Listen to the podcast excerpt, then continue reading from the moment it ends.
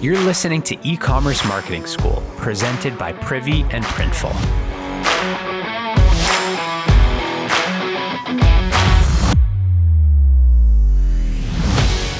So, a few weeks back on Labor Day, I put out an offer to all the listeners. Work with me directly, and let's get text marketing set up for your brand at no cost for 60 days. I got a bunch of submissions, which was awesome. And I decided to work with Chelsea. She's the founder of Kove, K O V Essentials up in Toronto. We'll link in the show notes. She's great, and I'm super excited to be working with her. So she doesn't really consider herself a power user, but I was poking through her Privy account. She absolutely is. She's done she's done great with list growth at the top of the funnel, and she's really in the habit of sending great emails frequently.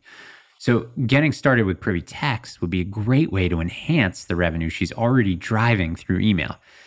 So, we had our kickoff call last week, and I thought it'd be fun to kind of like document the learning curve that we're both going through together in getting SMS live for her brand Kove.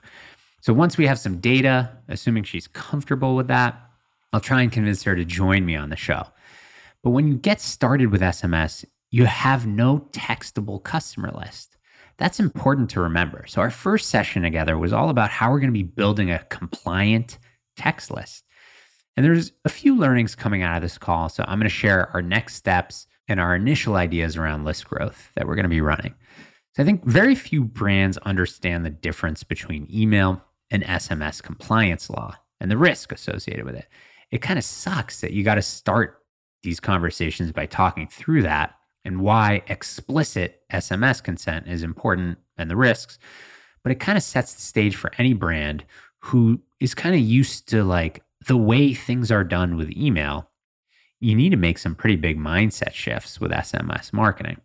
So once we got through some of that stuff, we really dove into the two big opportunities for Kove in terms of building an SMS list. The first is going to be from her existing audience. So this is social media and email marketing.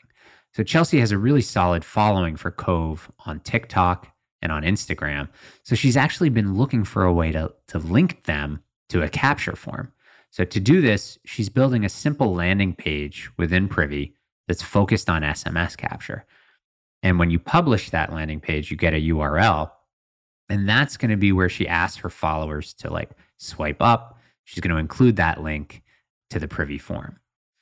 So then she also set up a small incentive of 10% for anyone who joins the SMS list. And once they confirm the opt in on their phone, they're going to get a message with a code that gets delivered after the person signs up. Boom. So this is going to be the thing that she posts once she's ready in a handful of spots to promote the fact that she's opening text as a channel, right? So that's going to be on Instagram and TikTok. Separately, she's going to take that link and she's going to send a dedicated email campaign to customers who have placed an order before, inviting them to join the SMS list and access, you know, to first sales and new product launches and stuff like that.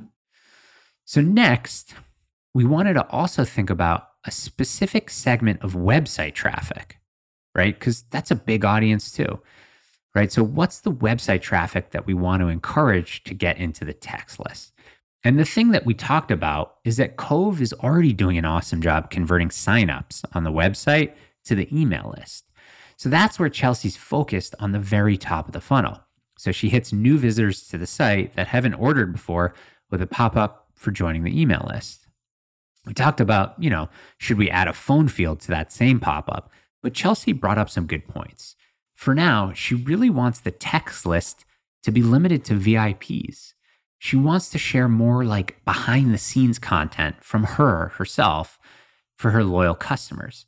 So rather than focus on new visitors, we decided to keep that website capture just for the email at the top of the funnel. And instead, we set up a pop up that's going to be purely focused on SMS capture. And we targeted that only to people who have placed an order before and are back on the website. So we'll see how this goes, but I feel great about it. At a high level, Kove's focusing top of funnel list growth on email and then prompting more loyal customers back on the site for SMS, and of course, using existing audiences on social and email to nudge them into the SMS list as well. So stay tuned. We're going to come back in a few weeks once the data rolls in and we'll report back.